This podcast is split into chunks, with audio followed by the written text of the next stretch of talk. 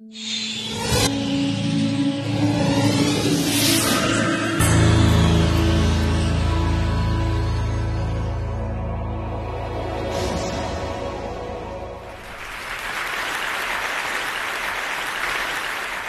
Edgerton inspired us with awe and curiosity with this photo of a bullet piercing through an apple, an exposure just a millionth of a second. But now, 50 years later, we can go a million times faster and see the world not at a million or a billion, but one trillion frames per second.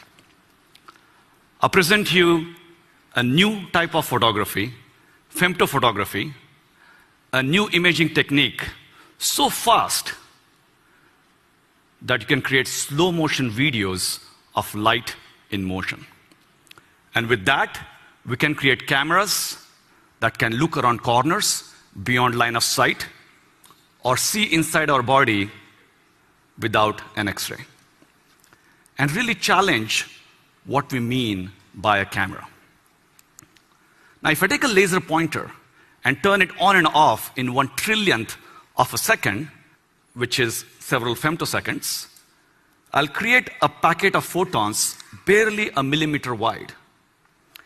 And that packet of photons, that bullet, will travel at a speed of light and again a million times faster than an ordinary bullet.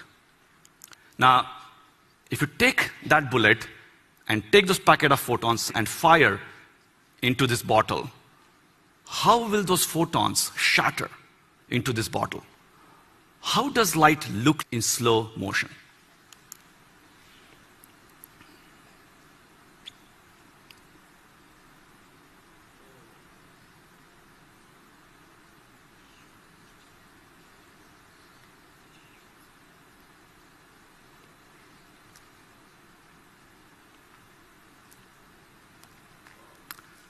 Now, the whole event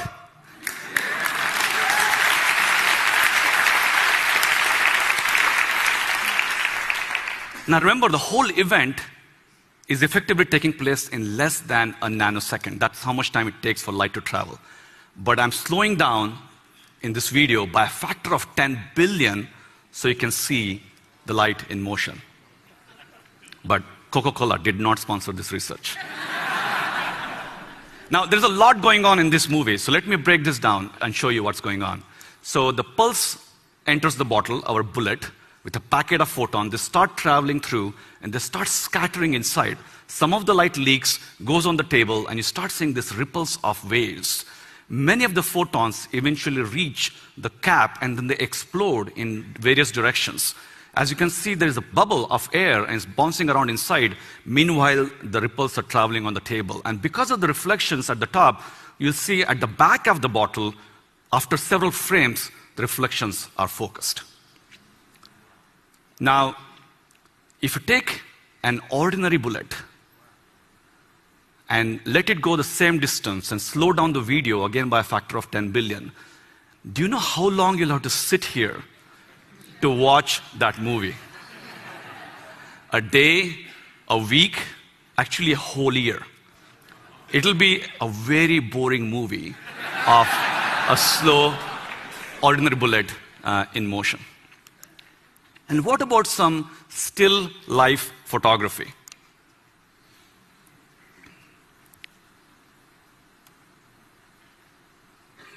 You can watch the ripples again washing over the table, the tomato, and the wall in the back. It's like throwing a stone in a pond of water. By the way, this is how nature paints a photo, one femto frame at a time. But of course, our eye sees an integral composite. But if you look at this tomato one more time, you will notice as the light washes over the tomato, it continues to glow. It doesn't become dark. Why is that? Because the tomato is actually ripe and the light is bouncing around inside the tomato and it comes out after several trillionths of a second. So in the future, when this femto camera is in your camera phone, you might be able to go to a supermarket and check if the fruit is ripe without actually touching it. So, how did my team at MIT create this camera? Now, as photographers, you know, if you take a short exposure photo, you get very little light. But we're going to go a billion times faster than your shortest exposure. So you're going to get hardly any light. So what we do is we send that bullet, those packet of photons, millions of times and record again and again with very clever synchronization. And from the gigabytes of data, we computationally weave together to create those femto videos uh, I showed you. And we can take all that raw data and treat it in very interesting ways. So Superman can fly, some other heroes can become invisible, but what about a new power for a future superhero? To see around corners. The idea is that we're going to shine some light on the door, it's going to bounce, go inside the room, some of that are going to reflect back on the door, and then back to the camera. And we're going to exploit this multiple bounces of light. And it's not science fiction, we have actually built it. On the left, you see our femto camera. There's a mannequin hidden behind a wall, and we're going to bounce light off the door. So, after our paper was published uh, in Nature Communication, it was highlighted by Nature.com, and they created this animation.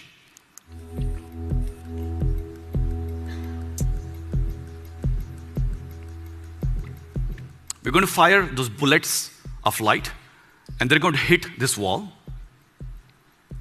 And because of the packet of the photons, they will scatter in all the directions, and some of them will reach our hidden mannequin, which in turn will again scatter that light. And again, in turn, the door will reflect some of that scattered light. And a tiny fraction of the photons will actually come back to the camera, but most interestingly, they will all arrive at a slightly different time slot.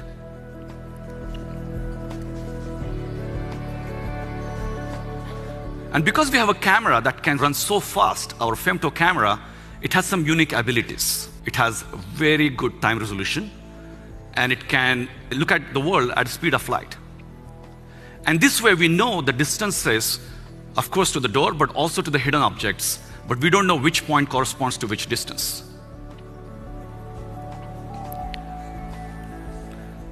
By shining one laser, we can record one raw photo, which you look on the screen doesn't really make any sense.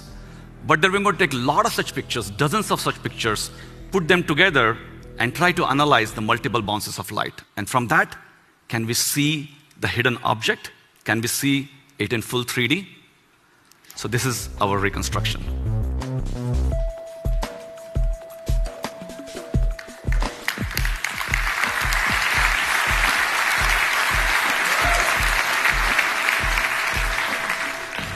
Now we have some ways to go before we take this outside the lab on the road, but in the future, we could create cars that avoid collision with what's around the bend. Or we can look for survivors in hazardous conditions by looking at light reflected through open windows. Or we can build endoscopes that can see deep inside the body around occluders and also for cardioscopes. But of course, because of tissue and blood, this is quite challenging. So this is really a call for scientists to start thinking about femtophotography as really a new imaging modality to solve next generation of health imaging problems.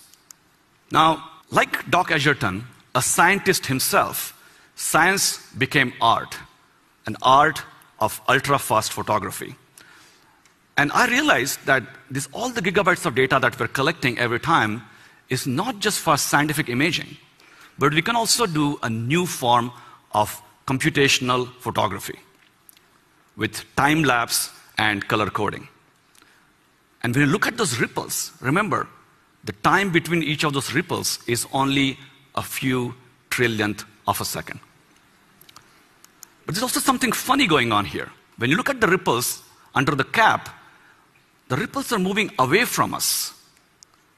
The ripples should be moving towards us. What's going on here? It turns out because we're recording nearly at the speed of light, we have strange effects. And Einstein would have loved to see this picture. The order at which events take place in the world appear in the camera with sometimes reversed order. So by applying the corresponding space and time warp, we can correct for this distortion. So whether it's for photography around corners, or creating next generation of health imaging, or creating new visualizations. Since our invention, we have open sourced all the data and details on our website, and our hope is that the DIY, the creative, and the research community will show us that we should stop obsessing about the megapixels in cameras and start focusing on the next dimension in imaging. It's about time. Thank you.